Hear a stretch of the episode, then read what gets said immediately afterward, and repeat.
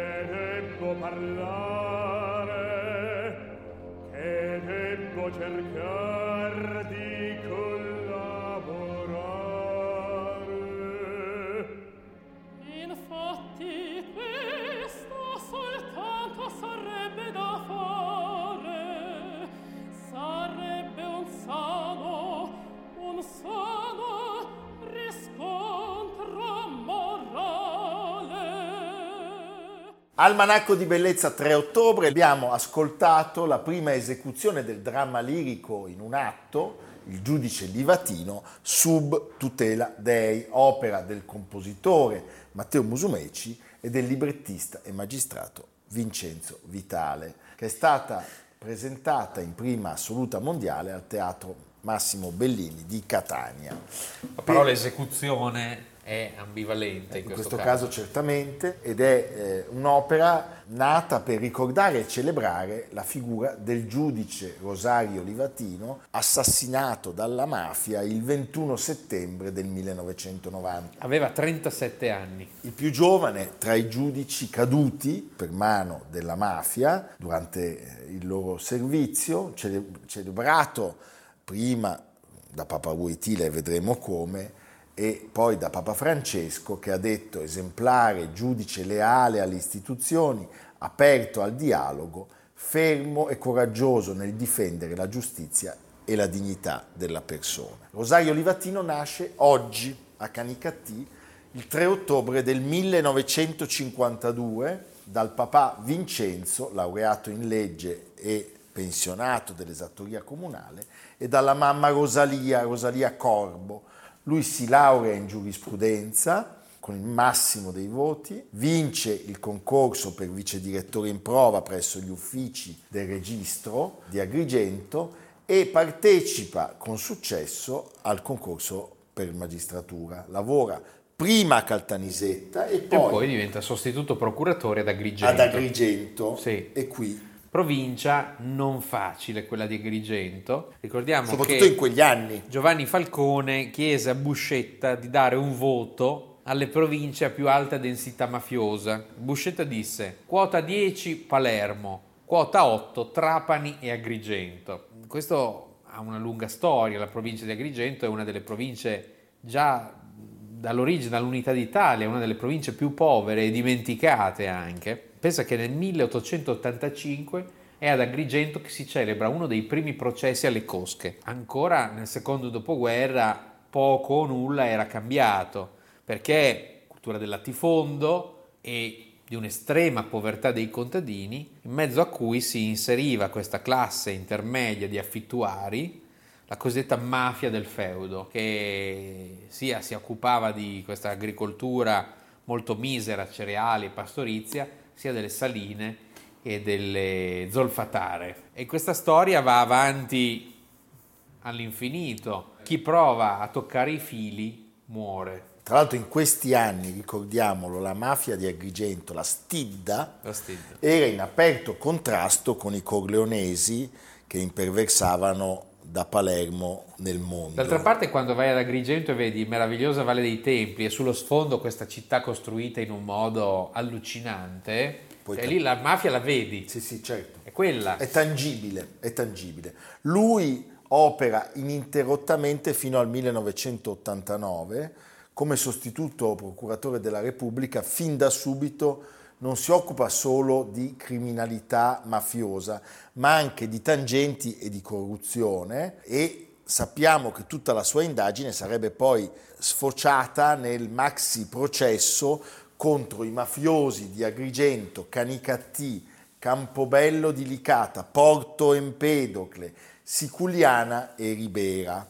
Processo che si tiene proprio nell'aula bunker di Villa Seta nel 1987 e si conclude con 40 condanne. Allora, nell'ambito di tale inchiesta, tra l'altro, Livatino è uno dei primi, se non il primo, che incomincia a interrogare degli importantissimi politici dell'Agrigentino. E quindi c'è un polverone, scoperchia tutto il sistema di affari e di intrecci. Certo.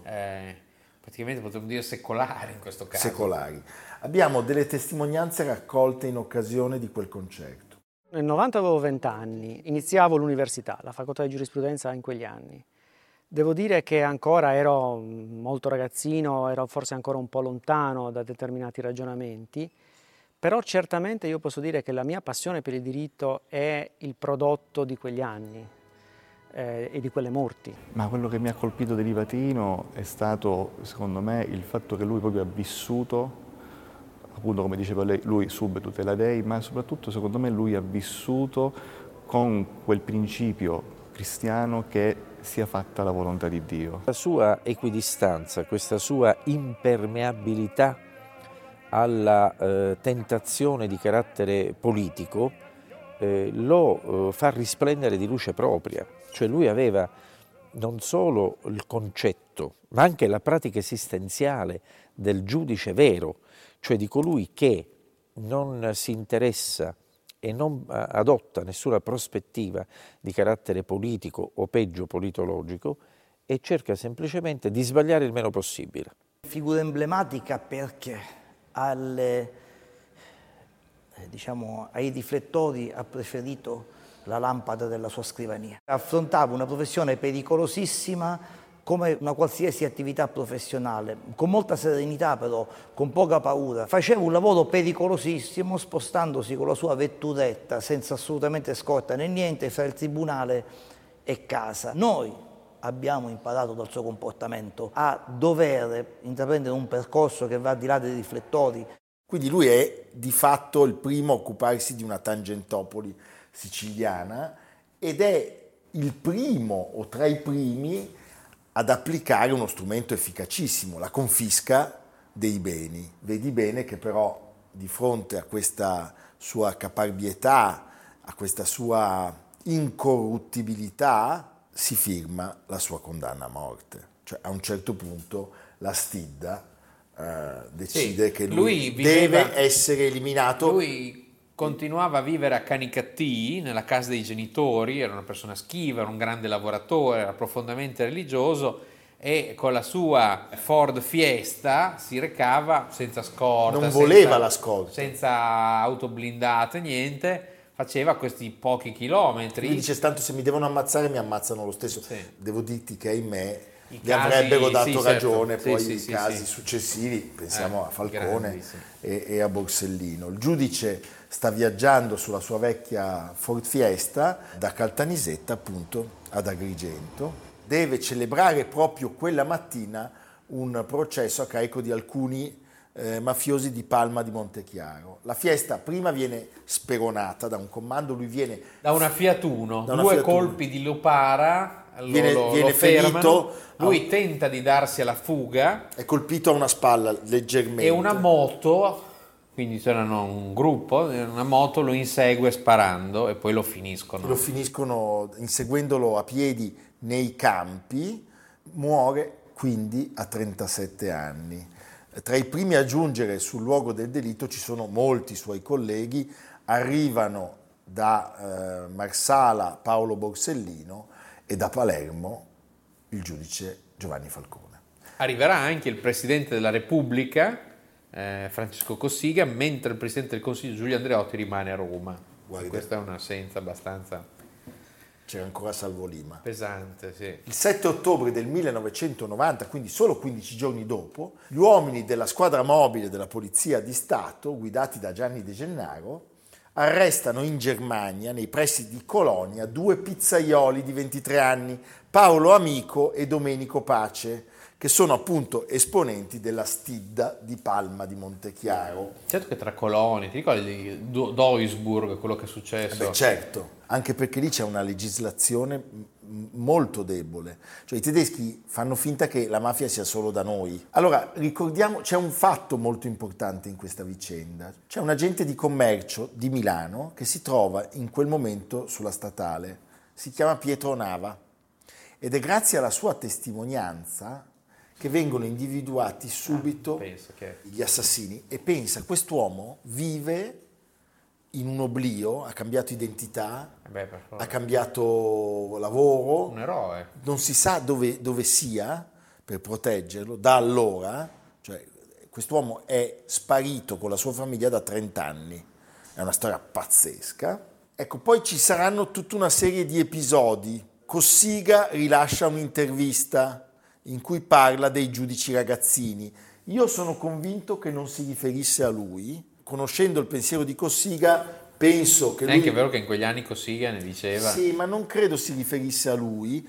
Poi Cossiga ebbe modo sul giornale di Sicilia di smentire. Sì, e non è... fa fede comunque la... Io penso che Cossiga la lettera si che riferisse lui... a tanti giudici che venivano mandati in prima linea senza avere degli strumenti, ma penso che Cossiga riconoscesse la qualità del lavoro di Livatino. Livatino aveva 37 anni, ma era già grande. Era poco conosciuto, agiva lontano dai riflettori, una figura molto, veramente un servitore dello Stato straordinario. Dalla definizione di Cossiga, polemicamente, Nando Dalla Chiesa scrisse il libro Poi Il giudice ragazzino. Anche il film. Sì. Quindi, nel 1993 il Papa va ad Agrigento. Beh, è uno dei momenti più forti della storia del papato di Giovanni Paolo II, quella frase che rimbomba nelle nostre orecchie con una potenza incredibile.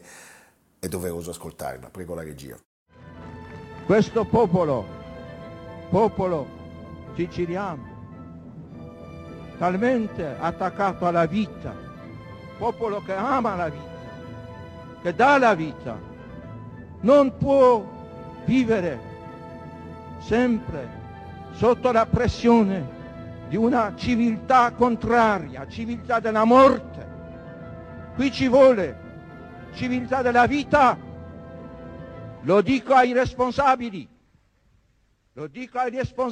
convertitevi, una volta verrà il giudizio di Dio. Sì, anche perché è la mafia che sulla carta... Verrà il giudizio di Dio! Sì, anche perché è la mafia che sostanzialmente sulla carta così apparentemente si proclama, no? Certo. Religiosa, sappiamo anche, per esempio, pensa all''Ndrangheta che si riunisce nel santuario di Polsi. Sì, no? Santa Maria dei Polsi, mamma mia. Cioè, quindi... Beh, la cosa straordinaria di quel momento è che Wojtyła ferma il corteo papale e sta 7 interminabili minuti in casa con i genitori, tenendo per mano la madre, mentre il padre, Vincenzo, mostra il diario del figlio, dove lui scrive Sub tutela Dei, che diventa il titolo di quest'opera.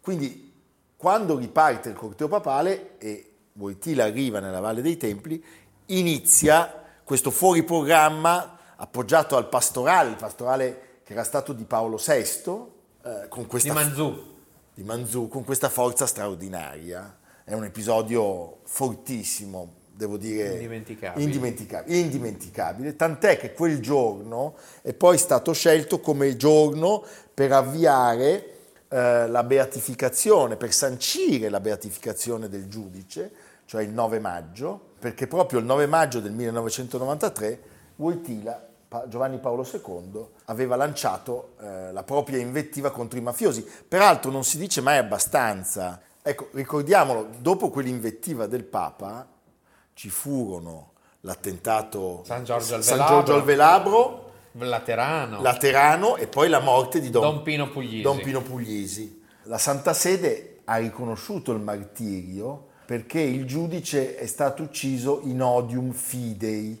in odio alla fede, per un disprezzo verso la sua fede cristiana. Tra l'altro uno dei due carnefici ha poi detto che lui, prima di morire, abbia chiesto: ma Picciotti, io che cosa vi ho fatto? Una cosa del genere. Sì, prima diciamo, di essere questa freddato. È un'interpretazione molto larga, in realtà lui è stato ucciso perché aveva messo gli occhi dove non doveva guardare. Però era un incorruttibile, era insormontabile. Sì.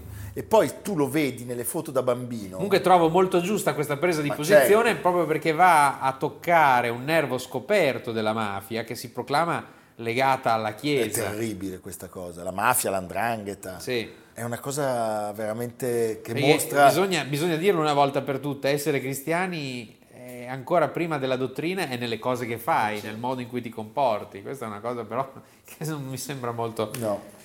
Senti, devo dire che quest'opera con cui abbiamo iniziato è molto bella perché è scritta con grande intelligenza e mostra l'umanità di questo giudice. Anche il suo approccio ai processi era sempre, come dire, un approccio per comprendere, per capire. Poi non ci rimane altro, cioè un appiglio di legalità, di integrità morale che non possiamo assolutamente dimenticare, anzi dobbiamo considerarlo la parte buona della Sicilia. Assolutamente. C'è una parte buona della Sicilia che si è opposta, sì, e continua a opporsi. Vi lasciamo con un breve contributo ancora dal concerto. I quattro solisti sono Anastasia Boldireva, Aion Rivas, Franco Vassallo, beniamino del nostro canale, e la bellissima Francesca Dotto. Anche la Boldireva è molto bella, sono tutte e due bravissime. Il direttore d'orchestra che vedete, Gianluigi Dettori, è un magistrato che fa simpatico la carriera del magistrato e la carriera del direttore d'orchestra. Giusto. Coro e orchestra del Teatro Massimo Bellini di Catania. Prego la regia.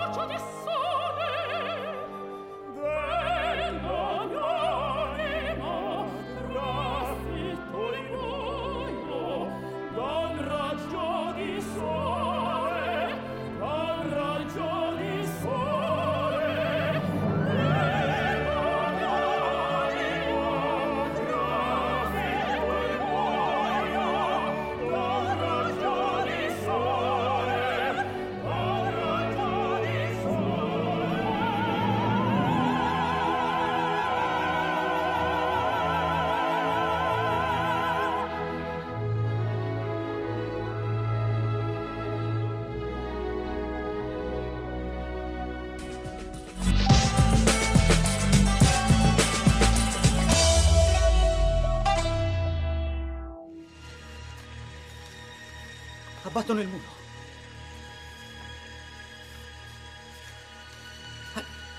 Abbattono il muro.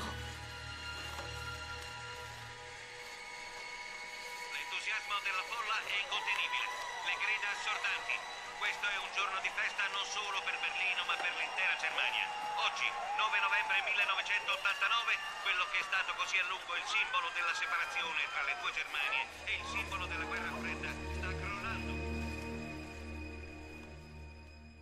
Il 3 ottobre si parla di Germania, ma non perché è la data immediatamente successiva all'addio della cancelliera Kanzlerin Angela Merkel, ma perché il 3 ottobre si celebra il raggiungimento... L'Anschluss.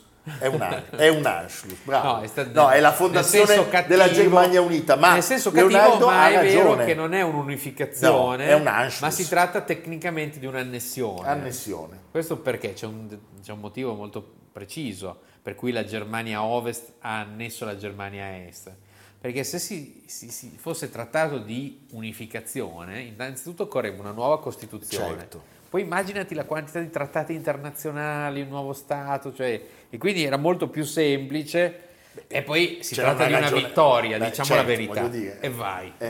Andiamo a vincere, come dice un candidato sindaco, vabbè, lasciamo perdere. Cristi, sì. 3 ottobre 1990, quindi subito dopo, non è passato neanche un anno dalla caduta del muro, 328 giorni, la Germania occidentale ingloba in un'unica grande Germania i territori della Germania orientale.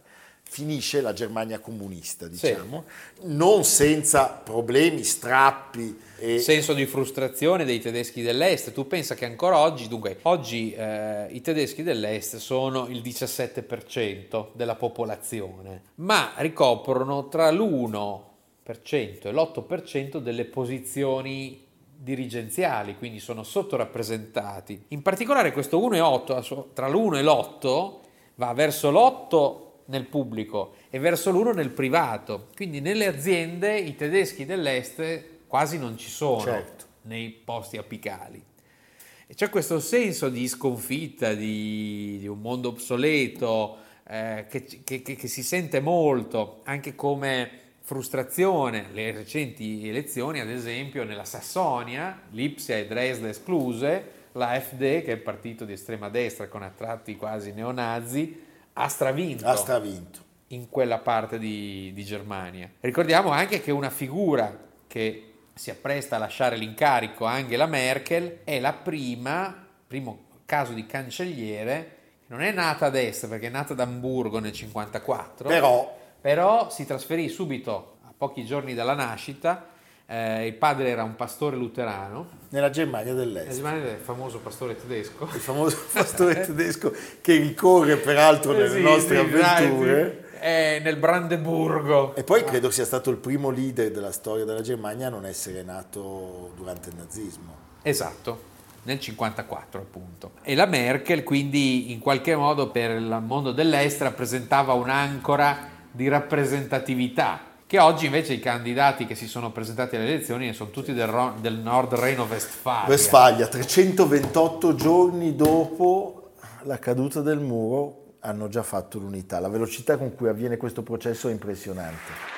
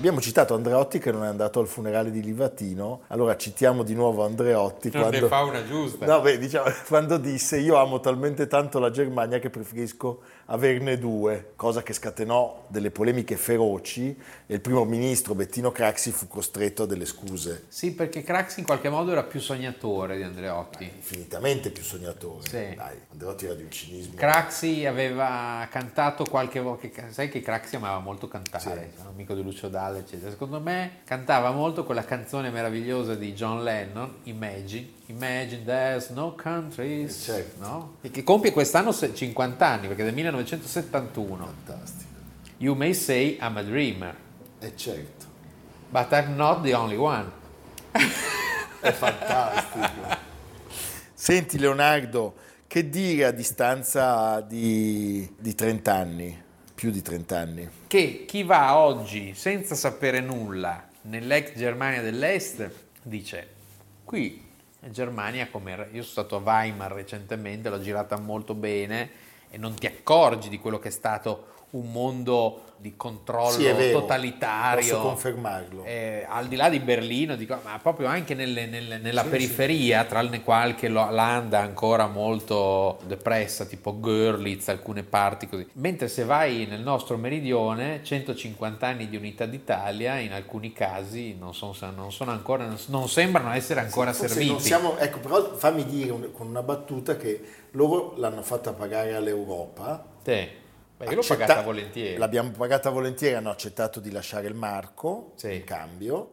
Noi non siamo riusciti a farla pagare all'Europa, cioè neanche l'Europa è riuscita a salvarci da questa, perché se pensi alla prima parte dell'almanacco, noi sappiamo che oggi in Italia le associazioni mafiose e camorristiche e andranghettiste hanno un potere mostruoso. No, ma poi al di là della, certo, questo è evidente, ma al di là del potere criminale, proprio l'apparenza. Beh, ma le due cose che stanno insieme. Sì, non c'è dubbio, però sai, io quello che vedo mi colpisce, che tu vai in alcune parti d'Italia e non sembra di essere in Europa, vai in luoghi che non hanno, ricordo tutti, non hanno avuto il sistema capitalistico, sì, c'erano indietro, c'era poi tu sai che la conversione di un sistema comunista nell'economia e negli aspetti sociali è una delle cose più difficili che si debbano realizzare.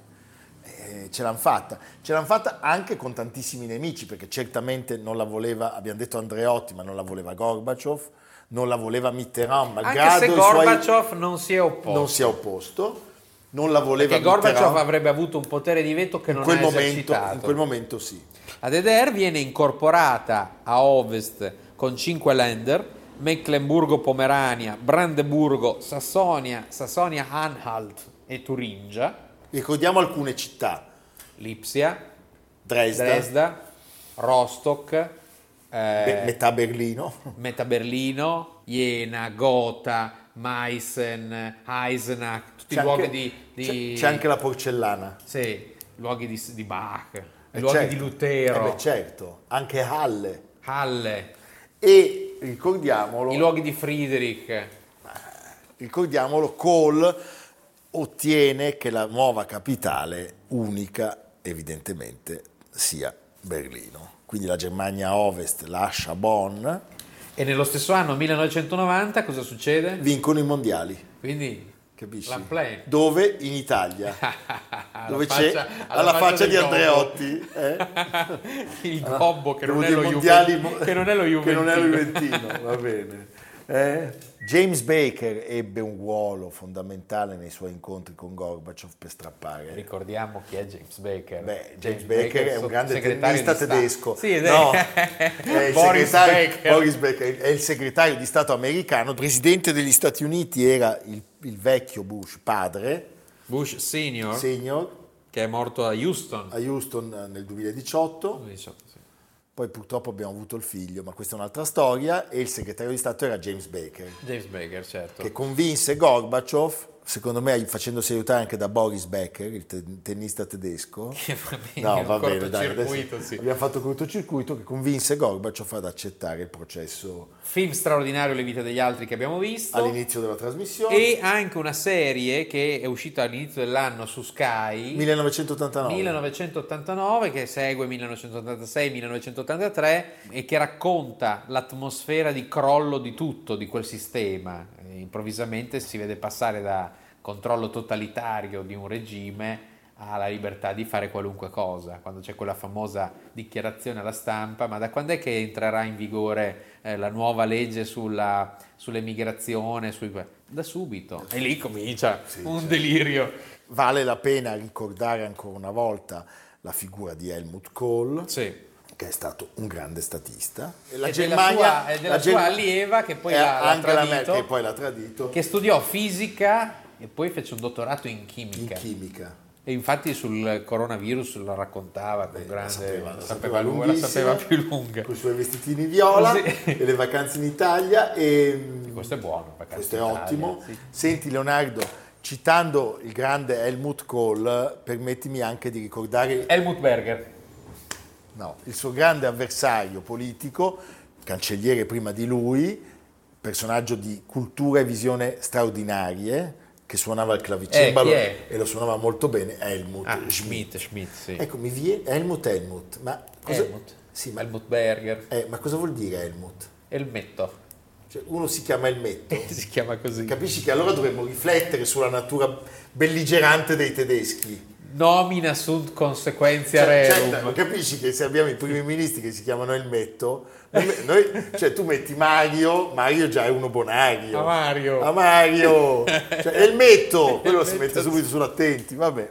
Questa vicenda si conclude anche con l'accettazione da parte delle quattro potenze vincitrici. La Francia, prima su tutto. La Francia, che mi viene da ridere, perché mi spiegherai tu cosa ha vinto nella Seconda Guerra Mondiale. L'Inghilterra, la Russia, l'Unione Sovietica e gli Stati Uniti, che di fatto danno luce verde a questo passaggio fondamentale ed epocale.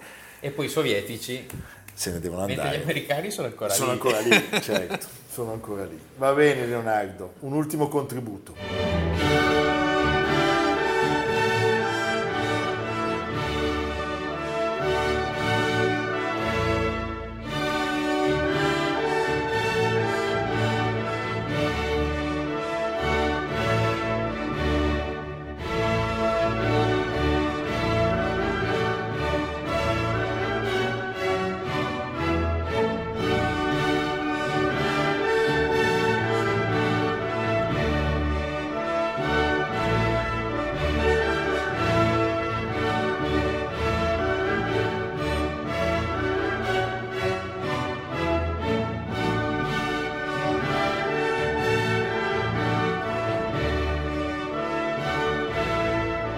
Leonardo, e noi dove andiamo?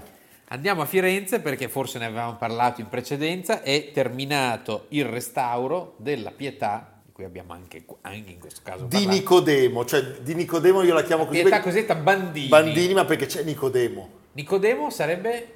Colui? Lui, Michelangelo. Ah no, il volto certo, si autoritratto. Sì. Perché era destinata alla sua sepoltura. Il Bandini era questo architetto e scultore a cui poi passa di proprietà. È molto interessante perché il restauro è terminato, siamo al Museo dell'Opera del Duomo di Firenze. È cronologicamente la seconda delle Pietà. Sì, e come dice Timothy Verdon, direttore del Museo dell'Opera del Duomo, Michelangelo, che a 30 anni era stato chiamato a realizzare la tomba di Papa Giulio II a Roma e a 40 quelle dei Medici a Firenze, tra i 70 e gli 80 anni lavora alla propria sepoltura, per la quale rielabora il suo primo capolavoro di successo, la Pietà in San Pietro, scolpita quando di anni non ne aveva ancora 25. Quindi sulla Pietà non c'è niente da fare, è proprio lo specialista. Il restauro è finito, ma i ponteggi sono rimasti in opera per permettere ai visitatori di poterla ammirare in ogni angolazione possibile. E il marmo non è di Carrara come si pensava, no, mi spiace. Ma non è di Carrara, ma lo vedi? È di Seravezza. Per come assorbe la luce, lo capisci? L'analisi degli isotopi non mente. No, mai. Gli isotopi non mentono mai. Io ogni tanto ho bevuto degli isotopi e devo dire che con un'oliva sono fantastici. Sì, gli isotopi stanno bene. Con l'oliva, sì. Gli isotopi. Va bene. Andate a vedere, non portate martelli per piacere. No. Non facciamo stupidaggini. Solo isotopi. Abbiamo già dato, bevete gli isotopi, a domani. Almanacco di bellezza, a cura di Piero Maranghi e Leonardo Piccinini, con Lucia Simioni, Samantha Chiodini, Silvia Corbetta, Jacopo Ghilardotti, Paolo Faroni, Stefano Puppini. Realizzato da Amerigo Daveri, Domenico Catano, Luigi Consolandi, Simone Manganello, Valentino Puppini. Una produzione Classica HD, Sky Canale 136, in collaborazione con Intesa San Paolo.